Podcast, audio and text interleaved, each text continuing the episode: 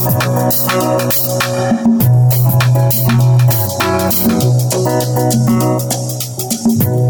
ora and welcome.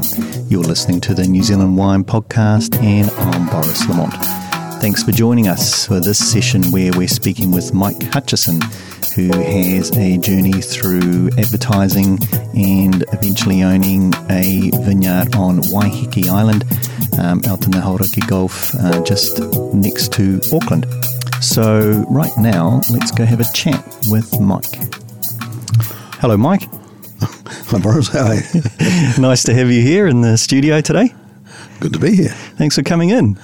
So, what's um, you've, you've you've been obviously involved in quite a few different things um, over the years, and wine being one of them. But um, what what was what was your journey sort of even before that? How did um, how did your Okay. path progress? Okay. Um, uh, yeah. I've got no marketable skills at all. When I left school, I just, uh, the only things I can do are write and draw. I did fine arts prelim at school, got accepted into Elam, but never went. Um, uh, ended up going to law school, and um, which I hated. It was a very bad choice early in, early in the piece. I thought it was so tedious. Uh, fortunately, I discovered advertising by mistake, um, and um, in fact, everything I've done when I think about it has been done by mistake or accidentally. And uh, uh, went with a few uh, colleagues and we started up um, Colenso and the uh, um, early 70s. We went through and uh, you know, built a good business. Uh, And that was that was advertising and agency. advertising agency. Yeah, yeah, yeah. So, yeah, so my background's been in advertising mostly. Yes. Although I did have a stint um, in building, funny enough. My wife's family, my first wife's family, I've also been married a number of times and uh, had a few little adventures there. So I, I, I, but my first wife's family had a building company. And it was struggling, and they asked me if I'd uh, um, perhaps help uh, put it back on its feet, which we did. Um, and then I said, "Look, this is a good little company. I'll uh, I'll buy it from you." But then oh, it's going well now. I'll keep it. Um, but then I thought, well, heck, um, I know about building now as well as marketing, and uh, I set up a company called Replica Homes, um, which went pretty well. But it was the early days of franchising, and I didn't know much about franchising. And I was, I was, I was, undercharging because you know, it was kind of one of the first franchise building companies uh, throughout the country. And uh, for about 10 years, I was up and down the country uh, telling people how to, um, you know, what colour to paint their kitchens and what door handles and stuff to, to, to, to use. And I got bored of it. Went back into advertising. My old Colenso mates um, said, come back. We had a, a, an agency what they wanted to uh, um, turn around, which we did. It became um, Hutchison Knowles Marinkovic. Uh, went really well. Went, went, went, it boomed. Um, then some internal friction sort of fell it apart. I went into uh, direct marketing, set up a company called Marcoa. And this is all in Auckland, or Uh, well, I started in Wellington, started in Wellington. Wellington, and then Yep. and then uh, uh, the building company was- actually was in, in Christchurch. The, the, the my wife's building family company was in Timaru, Right. And I wasn't going to go to Timaru. Um, it was just a step too far. Um, but uh, I thought Christchurch was good, so Christchurch was kind to me. where, uh, where, where were you? Were you? A, a, where were you born? Were you? Oh, I was, I was, born, I was born in Motueka, actually. Oh, okay, Uh, yeah. My father was a school teacher when he came back from the war. He uh, Yeah. he was very badly wounded, and my mother's family were farmers in well, just out of Motueka, Right. and uh, so uh, went back there to recuperate, and then he uh, got a job teaching at um, at, at Motueka High, Right. and uh, then he um, moved to Waitaki Boys High in Oamaru, then um, to Wanganui. He was headmaster of a small prep school where I was uh, uh, a pupil. One of the na- nastiest things about um, being the headmaster's son at a prep school is that you get uh, smoke blown up your ass from some people, and uh, and the others sort of um, beat the shit out of you. So I learned how to, to be funny by stop people hitting me um, uh, at, a, at quite a young age. Yeah. Um, but then uh, my father died when I was quite young, so we went back to, to Nelson to live. So most of my teenage years were in, uh, in, In Nelson. In, in, in Nelson, right, yeah. top of the South Island there. Yeah. yeah. And so then, um, um, yeah, I went to, to uh, university in, at Canterbury for a couple of years. and uh, then that's when I discovered advertising. Right, Um, yep.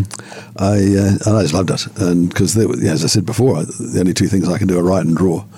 And uh, it's a business that was made for me. And uh, I got a scholarship, actually. I, it was the, uh, sounds pompous now, but it was uh, New Zealand's Outstanding Young Advertising Man. I got the highest aggregate marks in the Australasian advertising and marketing exams in the late 60s and uh, got a scholarship to go and study and work in Australia for a while. wow. Okay. Came back and uh, aged all of 21. And as I, when I came back, the guys I'd been working with at Haines said, well, we're about to uh, start an, ad- an ad agency. Do you want to come? And I said, shit, yes. So, and that was it. That was the start of the journey. Um, but then uh, I was there for about for, oh, for five years, I suppose, for in Colenso. Then uh, went to Christchurch to run the building company, and uh, but that was about nine years. Um, but that got kind of got tedious going up and down the country telling people how to mm. paint their kitchens. And I loved advertising, and so the Colenso guys asked me to come back, and uh, um, we bought a company called Italia, which turned into HKM. Mm-hmm. Um, went from strength to strength, then started Marco, a direct marketing agency. Um, sold that back to to uh, Colenso, and I thought I'd go sailing. Um, I had this you know, vision of you know being the old man of the sea and going sailing solo around the world. Um, and I did a couple of offshore races and realised that, that long ocean passages are, are, long periods of boredom and short periods of terror. yeah. And I'm a gregarious coward, so I wasn't going to go solo anywhere. So offshore race, racing was was was uh, was that for me. But um, and then um, I, uh, for a couple of years, I joined uh, with Neil Roberts in Communicado, and uh, um, I was the executive producer of, of just after that made Once Were Warriors, and uh, okay, um, and I was executive producer of, of Made in New Zealand for a couple of years. Um, but then Neil left to um, uh, go to TVNZ, and uh, the other partners in Communicado didn't, didn't want me around and to be there five minutes. So, um, and fortunately, uh, I uh, got um, a job at Saatchi's um, as executive director, then later managing director uh, of uh, of Saatchi's. Mm-hmm. Um, but I'd been by that time, I knew I'd been I'd passed beyond my uh, my best before date in advertising, and uh, decided to leave. And I had no. It's funny. I, I, had no idea what I wanted to do. I just knew I was going to leave. So um, I. Um, rang Kevin Roberts and said, I'm going to leave at the end of the year. And an amazing conversation with him, actually, for about two and a half hours. But, you know, I would have thought an exit conversation would have taken 10 minutes with Kevin, but it was great. It was quite a philosophical discussion on the meaning of life. Um, and um, he questioned me as to what I wanted to do. And I just knew what I didn't want to do rather than what I did want to do. And I wrote on a piece of paper, I want to do well by doing good. And um, at that time, one of the art directors at Saatchi's, guy Baz Christensen, had a vineyard on Waiheke. And my wife and I had been looking for uh, a property in you know, in the country. We'd been we had put a, a, compass in the map and twirled around. An hour and a half from Auckland um, was our limit, and um, finally found this property on Waiheke, um, bought it off Rob Rob Fenwick, also Rob Fenwick, and uh, it was beautiful. I love what Rob's doing, and and that whole peninsula. He was offered a fortune for by Fulton Hogan, who wanted to quarry it for gravel, and Rob said, "No, I'm a conservationist. I want it to revert to native bush." Mm-hmm. In order to fund the um, protection, there's, a vermin-proof fence and some tracks through it. He did a deal with a private native forest reserve with DOC, yeah. and uh, so that's um, Waiheke Island and the um, in the uh, in the harbour here, just out from Auckland. Yeah, yeah. yeah. so it's, it's on the south side of the island, towards the bottom end, about halfway down. But uh, Rob's just such such a prince, and, and what he's done uh, with that, I, and turning down literally a fortune to quarry for gravel and turning it into native bush is a huge accolade for a guy who's got a, a real conscience. Mm. But in order to help fund it, he was able to chop off these four blocks uh, between uh, uh, five and fifteen acres. It's about a thousand acres altogether for the whole um, the whole the whole peninsula. And um, anyway, so uh, we bought one of those. Luckily, lovely little north-facing basin, and it turned out to be about uh, 200 metres down the road from Baz and Julie's little vineyard on on uh, Awaroa Bay. I think that you know, being Baz's boss at the time, he was a little bit nervous about me sort of moving in. But uh, anyway, we became really great mates. And he had the winery, and he'd always coveted this little particular basin because it was lovely and north facing, nice, nice, little microclimate. Yeah.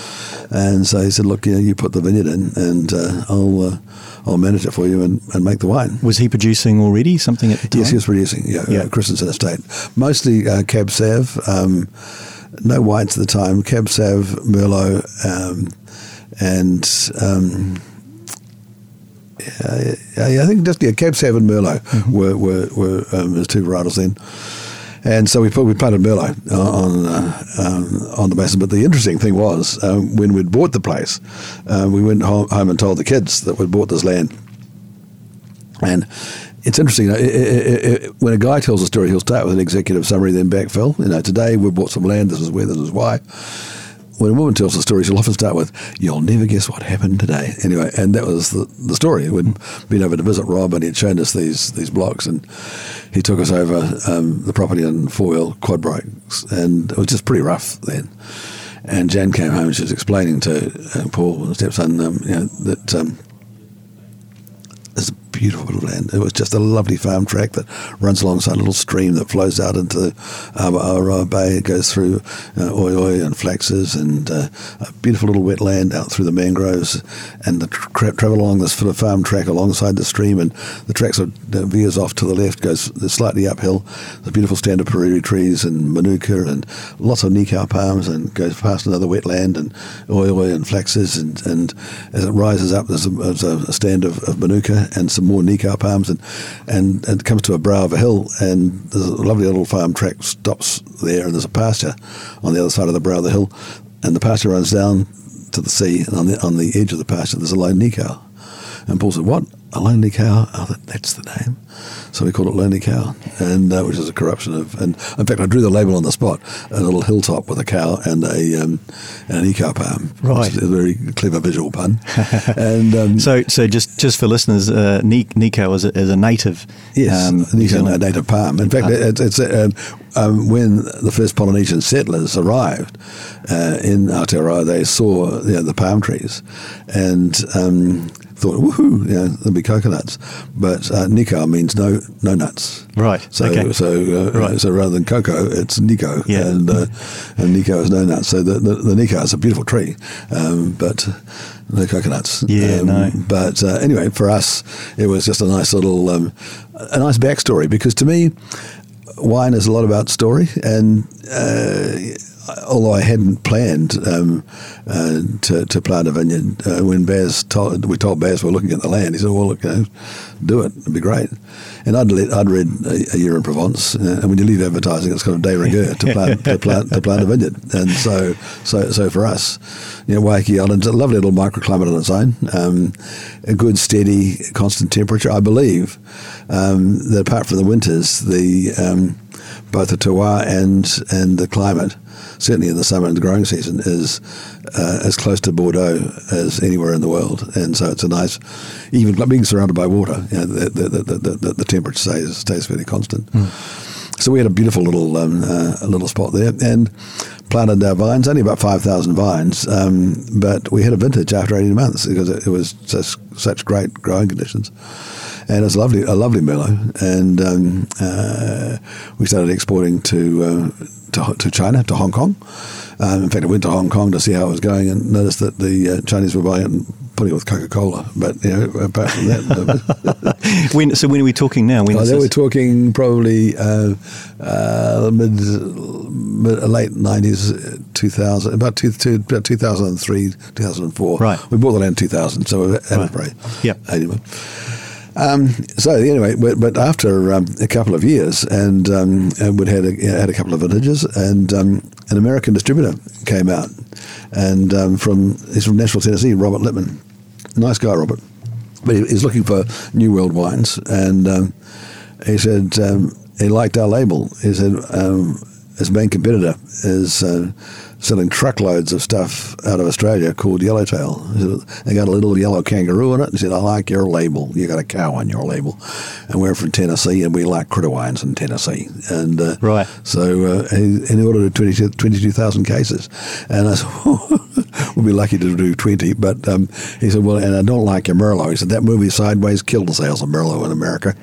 and uh, so uh, he said, could you get some, some Sauvignon Blanc? So we, you know, um, asked around and we uh, struck a deal with um, uh, some Marlborough growers and um, and labelled, um, put the Lonely Cow label on, on the Marlborough Sauvignon Blanc. And that was uh, 10 years ago and uh, and still going strong. Right, okay. So I, I um, um, it was kind of. I mean, not huge volumes, but but it's it's well established, and uh, and this year we won um, gold medal for the best Sauvignon Blanc in the um, uh, in Las Vegas in the American Wholesale Distributor Awards. Oh, so, fantastic! Uh, and that and that's is still under that same that, label. Still under that same yep. label. Yeah. So, yep. so we don't we don't make the wine, but yep. and I realised then quite quickly that um, that that uh, wine is is a three legged stool. There's growing the grapes, making the wine, and then marketing and distribution. And uh, I think that and it reminded me, in fact, this is the thing that came flooding back to me when I had a vineyard. I didn't realize quite how much I hated horticulture till I had a vineyard. Um, and and and and uh, you know, growing the grapes and and, um, and making the wine isn't my thing, but marketing and distribution is. Oh, and drinking it, of course. And and to me, that that's that's the beauty of wine. To me, uh, wine's also about story. Um, and yep. I love, I love, I love the conviviality. I love the notion of of um, that social lubricant that wine is and always has been. And I think that that that that. Um, and that's its treasure. You could say, you know, and all the kind of criticism that, that, that we get, and um, how much um, you know, alcohol is worse than drugs, and so on. But it's all very well to, to, to smoke a joint, um, but you kind of kill the conversation. Yeah, to sit there quietly giggling is not the same as having a good conversation over a meal. No. And breaking bread and drinking wine to me is just one of the great pleasures. Well, well, it's been around forever, hasn't it? It's, it's been always been what, what people have done in some form. Yep. Um, and um, every culture has that around sharing a meal and sharing, you know, or lots of cultures sharing wine and food together. Yeah, absolutely, and, and I, I, think that and, and that and that, that social lubricant, regardless of, of, of you know, what you talk about, the you know the evils of drink, um, uh, I think it is it, the, the benefits are, are, are, much much greater. Yeah, because it just enables conviviality, it enables um, um, information sharing and, and, and cooperation, collaboration. I, I just um, and that to me was was just a great joy, still is. Um, and so that, that, that, for us, we want to you know, continue that relationship with um, the Americans. We don't sell any here, um, so it's entirely for export. Um, uh, the margins here are so slim, and we're so we've got so many good vineyards here, and so many passionate people, and I, I love I love the people in the industry. I love their passion. I love um, the the way they care about it. We were very lucky in Waiheke to have a great winemaker, guy called Herb, Herb Friedli, who's a Swiss. And we actually made a rosé too uh, for the first couple of years uh, in that Swiss style, that very light pressing of, of, of, of, of the first pick. And uh, and that was great. But the Merlot, and, and still got a, a few of our, our, first vintage, uh, which was 2003. Um, I said, away, be interested to uh, try it. I'm going to keep it for my grand, grandson's 21st birthdays. Um, but I think that, that it'll uh, all all the, every bottle that we've had has been has been great. We've got a Stelvin caps now. First we started with the corks, and we had a few uh, rejects, but I don't, don't have haven't had any, any problems at all since we've had. Uh, uh, had, had, screw caps, yeah, and I just love um, I love the people associated with wine. I love the uh, the uh, the whole camaraderie of, of, of getting together, and we had a great time because when you know when we first planted the vineyard, um, I knew nothing about it at all, um, and uh, um, it was a very fast learning curve. We we got the kids over, and uh, as a family, we planted all the uh, all the vines um, and got the rootstock from from from from from, from Gisborne, um, and it was great therapy for me to to uh, spend the weekends over on Waiheke uh, and just mowing the vineyard and, uh, and, and keeping it tidy because to me it's like anything. I, I, I, like the, the look and appearance. Know, I guess maybe it's my my background in art, but I, I, I love the, the, look and feel of of the vineyard itself, keeping it tidy, keeping it mown, keeping the vines uh, trimmed, and and then so all the uh, the pruning, the bud rubbing, um, uh, and just the harvesting uh, and learning so much about about the business at an early stage, and then. Um, and even the first few vintages, we uh, we tried by foot. You know, um, we had the press, of course, but it was just a great convivial experience with friends and family, just making the uh, um, uh, making the first few vintages, which which which we loved, and uh, so it's been it's been a real it's been a real um, expedition for me, and and one of those things that that you you uh, you learn a lot about. You learn a lot about the industry, and, and you can tell the difference between my my wife's. Um, a chef, and she's got a very sophisticated palate, and she knows the difference. I think my palate's been destroyed by too many years of, of curries and, and, and cigars. Right. Um, but but but um, and I, I, know a really good wine, and I know, I know vinegar, and, and, and I'll know nectar.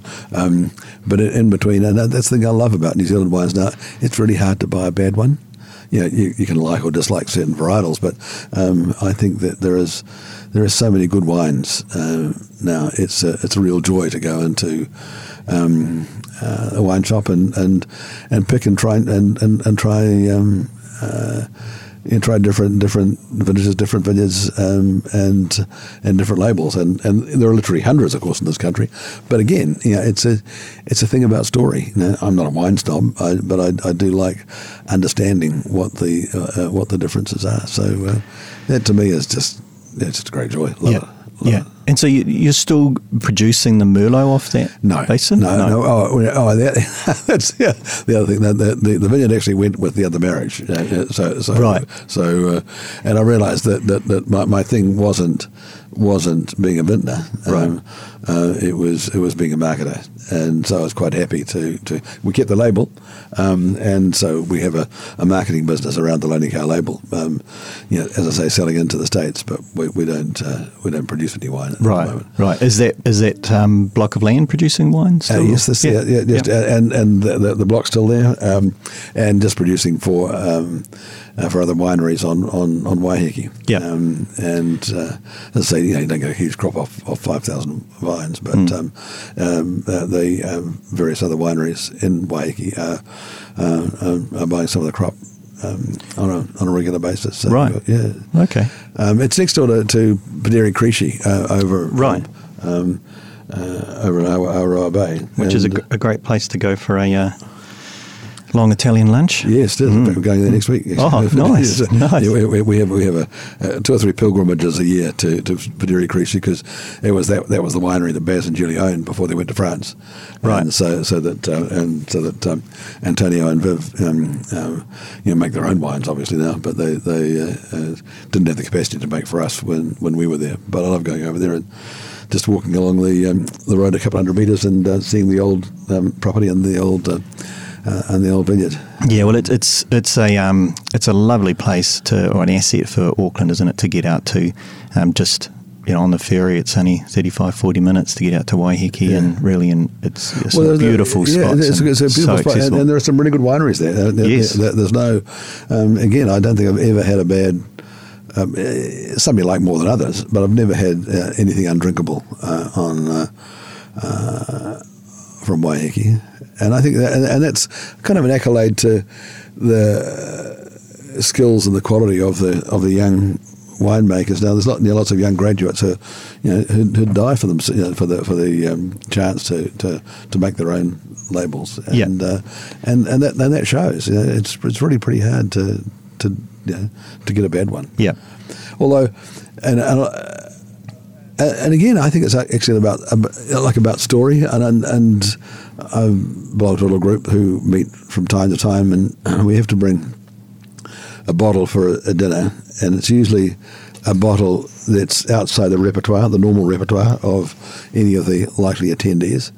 But you have to have a story with the bottle, whatever it is, and uh, Nice. and that's that's actually interesting in itself uh, to, to to come along and, and just spin a yarn about about uh, how you came to that bottle or a backstory that you might have um, in terms of the prov- provenance of uh, of, of the wine or the or you know, how you first met your first girlfriend when over a bottle of whatever it was. Yeah. Mateus Rosé. yeah, just whatever, Or a whatever, cask. whatever it was. Oh, that's great. And so, is there anything that's um, you've seen recently in New Zealand wine that's piquing your interest? You know, so anything that you've had, or is there, you know, someone that's doing something or a varietal that you've just come across that people are starting to? Well, funny, uh, um, I've rediscovered Matawhero. You know, um, I remember years ago it was a, a, a good Matawhero Chardonnay. Was I d- never went past it Mm-hmm. Down in the Yeah, Hawke's Bay uh, and uh, probably about in Gisborne. Yeah, In Gisborne, yeah, yeah. sorry. And then and so and and that kind of went off for, for a while, or they disappeared off. It, it, it didn't. It would, the distribution was very poor, or whatever it was. But uh, just in the last twelve months or so, I've seen it come back and again. And I think that the and again. One of the problems, that, like with our own, own Lonely Cow, we only do Sauv Blanc, Sauv Blanc and and, um, and a rosé, but you get a vineyard palate, Um, and so you, you, you just get sick of your own own, own, own, own brew. So uh, it's nice to try some new stuff. And I've, I've been doing some business down in Gisborne the last 12 months and picked up um, uh, quite a bit of Matawhero and I, have fallen in love with it again. Right, nice. So, and I guess you, I remember you know, having been in advertising, you, are always promoting some kind of product or some kind of brand. And, um, we'd had the um, uh, Johnson and Johnson business for uh, for a long time, and we're talking about um, so Johnson Wax business, and we're talking about uh, hair shampoo. And one of the problems with hair shampoo is is you get sick of it, not because it doesn't work, because it, you know, it's basically detergent with a surfactant. You know, so, um, but you get sick of the aroma. And so, and I think similarly with with with wines, uh, you go through your Sauvignon Blanc period, then you go back onto Chardonnay or, yeah. Uh, or and but I, I, I love big fat reds, uh, and uh, I think that uh, you know, something from Barossa Valley or South Australia uh, really appeals. If I can't, nothing's quite as big and fat in New Zealand that I've come across yet, but a good a good Shiraz or or uh, or a Cab Sav, I think would be would be my favourites. Right, right. But then when I think about it, um, red and white are both my favourites. yeah, yeah. Well, I think you know I, I certainly enjoy um, uh, all varietals. I mean, I, I, I struggle with with some, um, but uh, I think you definitely do go through periods where you just you're almost exploring something, aren't yeah. you? You're going, oh, you know, you get a bit deeper into it, and you, you just really sort of try a few different ones and from a few different locations, and for, for whatever reason, you're just quite keen on that for a while, and then you might go off and do a bit of a deeper dive into something else, but it doesn't stop you drinking, either. Doesn't right? yeah. No, well, see, you're right. See, this is the other thing. I, I reckon that that um, it's like craft beers. Mm-hmm. Um, I like trying out different craft beers now. As much to have a conversation about it, mm. and again, it comes back to breaking bread and and and and, and sharing stories. Mm. You know? um, and, it, and it, it's a great conversation. That you know, what do you think of this? Um, and you're able to d- discuss it, describe it, and think, well, this is quite interesting. I'll I'll try something new. Mm. And as you say, you're, you're kind of constantly exploring and figuring out what it is that you like. Yeah, um, and, pa- and part of it's um, as you say, the story, and, and when you're drinking something like that, you're you're working through or exploring what it is that whoever's made that has tried to create. Yeah. Uh, so you're going, oh, okay, they've done this or that, or and so you're experiencing part of their, I suppose, their, their, their creativity, aren't you? Yeah, yeah, yeah, and, and, and just but just having general, you know, because I think there's a lot of bullshit spoken about it as well, and a lot of because. Uh, uh, in my advertising career, I've done a lot of um, um, liquor advertising, beer, spirits, wine, um, and I remember we uh, uh, were doing a blind tasting of beer with uh, the Lion Breweries, and uh, and Sir Douglas Myers, as, as as the boss, had come in. And, and this is some years ago, um, had come into the room while we were doing a blind tasting, and uh, and Jeff Bramley, who was then the marketing manager, said, "Oh." Um, Douglas, come and try this. It was a, a new brew that they had for, for Steinlager. And they said, what do you think? I said, no, you show me the label and I'll tell you what I'm drinking. And I think that is so much, so true of so many people. It's a wonderful story about the University of Bordeaux. Uh, a lecturer in oenology had given about 60 of his students a red and a wine, a red and a white to, des- to describe, you know, what sort of characteristics does each of them have the red they thought you know, there's strong and talons, um, tannins, um, uh, overtones of black currants and and uh, and berry fruit, um, long finish, you know, all the right characteristics for you know, for a good red. The white they thought was thin, inconsequential, reedy and cheap, and all you've done is put a red dye in the white wine. Yeah, and not one of the sixty odd picked it. Yeah. Right. And so that yeah, so that you can you know there's a fair bit of wine snobbery around, and because I, I, I, often think that, uh, uh, uh, and I often spin a yarn with people. Like, yeah, look, this you'll never try this again in your life. It was just a one bottle we managed to get. It actually came from the hold of the Titanic. You know, it had been there for hundred years, but yeah, it was just superb when it came up. You know, it cost us two million bucks, and uh, you know, each sip is now worth about a thousand. What do you think? Oh, it's fabulous. I mean, you could any cheap plonk would have done it. And, but once you've woven that story around yeah. it, and I'm yeah. not, I'm not saying that you should, but but that's part of that's part of the mystique of wine. Yeah, and it's what it's the um, it's what it's what our mind creates yeah. before we even drink it for, for what we expect, isn't it? It's yeah, like right. um, it's like if you look at something, what the presentation of food, you know, it's uh, oh yeah, you know, you, you, that's what you you look at it and you love it and it's beautifully presented. You, you expect it to taste yeah. great, yeah, and and it, and it doesn't really matter. And uh, I know I've certainly uh, won money um, uh, substituting. Um, there's a, there's a couple of really good uh, Methode Champenois in in this country, um, which are, would rival any any French champagne, um, and just tell people that they're drinking something different.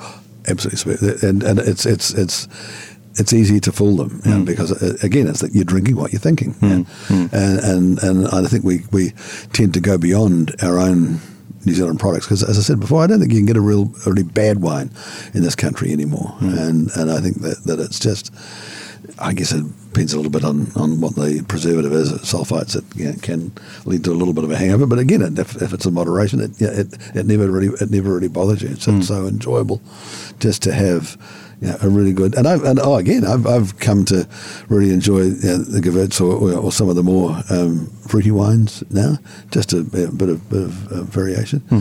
So we had a Pinot Gris the other day, which to me just tasted like a Riesling. It was just it was just it was really on the fruity end of of of, uh, of the scale for for Pinot Gris, but it was delicious. Mm. And uh, and I think if, it's delicious, it doesn't matter where it came from, it comes from, or how much it costs. Oh, that's right. That's right. That's what that's what you want, isn't it? Yeah. That's right. Yeah. yeah. In the end, it's not about the label; it's about how yeah. it actually tastes. Yeah. Well, I know that, that uh, we've got a place up north, and the, the nearest place that serves any is a little four square store, um, but they often have clean skins, and uh, and unless the no major brands go in there, but um, I'll often get a get a clean skin, thinking it's probably a, you know, a bigger vineyard that's uh, getting rid of surplus stock or whatever it is. Mm. Um, and eighty five percent of the time, you'll strike it lucky. Mm couple of times I think, oh, that's not good. Um, mm. But but uh, by and large, uh, it'll be uh, yeah, it'll be it'll be, be it'll be right. Yeah, yeah. So you're doing doing a little bit um, up north. You won't be planting any grapes up there though.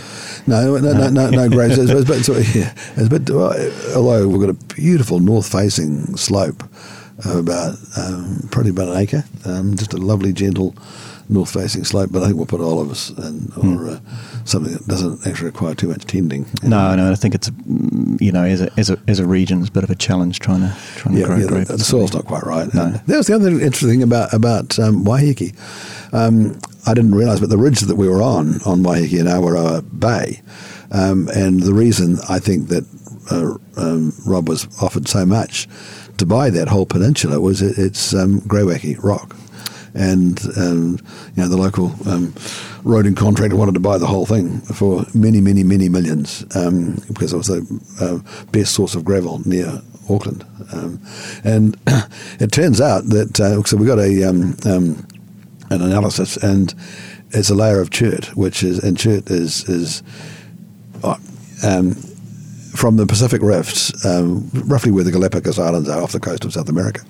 Um, the Pacific Rift is, is lots of hot water wells up um, from you know, subterranean activity, and uh, little tiny uh, silica-based life forms rather than carbon-based life forms mm. grow in this uh, in this rift and the, the, the uh, hot water that bubbles up, and uh, they've got a half life of just a few days, and so all the, this this this layer of, of uh, of, of chert, uh, which is these radiolarians, they're called, um, silica-based life forms, um, breed and die and fall onto the floor. Right. And leave a, a layer, you know, uh, sometimes you know, a kilometre or so thick.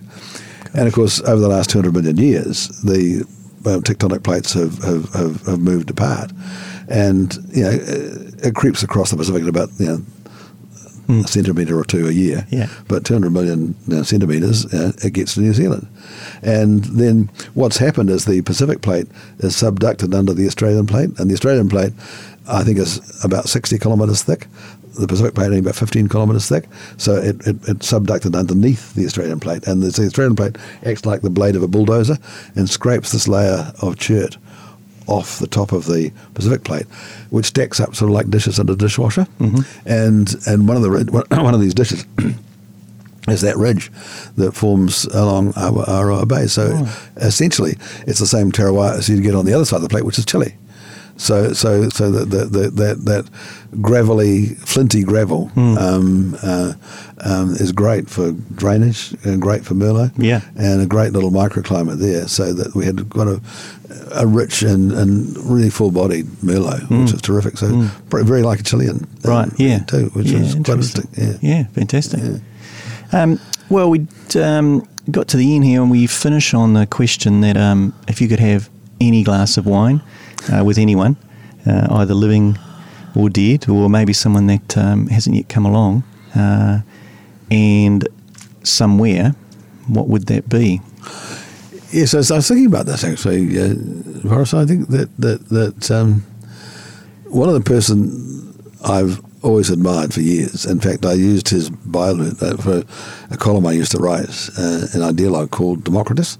And Democritus, Democritus is a, a, Greek philosopher, you know, two and a half thousand years ago. But he was a smart dude. I mean, see, we have this snobbery of chronology because we live after our ancestors. We think we're smarter than them. Democritus and Epicurus, um, two and a half thousand years ago, um, surmised that the world was composed of atoms. Now, how they could have known that, I've got no. They had no microscopes. They had no technology that would enable them to even prove, or but they surmised it. And all those years ago, too, Democritus believed that the world was round, and that the the stars um, um, that we weren't the center of the universe, um, and that, that, that there were lots of other worlds uh, throughout the universe, just like ours. Um, and um, his, you just look up anything that Democritus has done. He, he was basically he was the uh, Stephen Hawking or the, you know, the, the, the the Einstein of his time. Yeah. With no um, technology enable him to surmise what he did. Sorry, when about are we talking? About two and a half thousand years ago. All right. Yeah. Yeah. That's a while. And so Democritus was a really and and but he was called the laughing philosopher and all his other uh, uh, uh, collegial philosophers thought he was nuts. And they took him to see Hippocrates because he was always laughing, and they thought he was nuts. And Hippocrates, Hippocrates, the you know, father of medicine, uh, examined him and told the other guys that, that they should shut up because Democritus was always laughing because he was always happy. Right. And yeah. so he was also a great lover of wine. Right. And I thought he would be a really cool dude. Yes. probably one of the biggest brains the world has ever seen long before the Hubble Space Telescope. He knew that stuff. Yeah. Or surmised that stuff, you know, out of just his his understanding of the world mm. and and his happiness and his, mm. his, enjoyment of life. And he and Epicurus, of course, were, you know, were mm. uh, uh, amazing. So I, I think he'll be a great guy to ever. And and um, just whatever wine was around at his time. Oh yeah, whatever. Uh, uh, see again, I don't think it matters. Mm, mm. If it makes you happy, it's a good thing to do. Yeah, um, and you can be precious about it. I'm sure that he would have had, uh, I guess, copious um, you know, quantities of both red and white. And red and white, as I said, they're, they're my two favourites. Uh, so it wouldn't have worried me at all. Yeah, I'd, I'd have enjoyed the conversation with a guy with a brain the size of the planet. Yeah, fantastic. Oh, that's really good. Hey, thanks, Mike. Appreciate that. It's been um, been great having you on. Oh, well, I've enjoyed it. It's yeah, great. Yeah. So I was a bit, bit rambling. I'm sorry, but no, uh, no, no. That's good. I, I love it. It, I mean, the more you, I hadn't really thought about it or reflected on it much, but I think the more you, you, you talk about it and think about it, it's just such a boon to mankind you know, to be able to um, enjoy the pleasures of life and, and with colleagues and acquaintances and family and friends and yeah and lubricate it with a bit of the fruit of the grape. Yeah, no, it, it certainly makes it special, and, that, and it makes those um, can make those occasions really memorable, can't it? You can remember the time, and even sometimes you know exactly what you drank because of the whole thing together was was a great time. Oh yeah, mm, oh mm. yeah. Excellent. Thanks, Mike. Been Thank lovely you. talking. Been great. Okay, bye for now. You've been listening to the New Zealand Wine Podcast, and we've been speaking with Mike Hutchison, who has the Lonely Cow wine label here in New Zealand, which you can find online at lonelycowwine.com. That's L O N E L Y, cowwine, all one word, dot com. Be sure also to check out some of the other New Zealand wine podcasts where we've talked with other people in the wine industry here in New Zealand and also have a listen to some of the other podcasts on podcast.nz. And you can also find us on Instagram. Just look for NZ Wine Podcast. So thanks again for joining us. Uh, be sure to listen in again shortly. Uh, it's been great having the pleasure of your company. Hei, konā mai. Bye for now.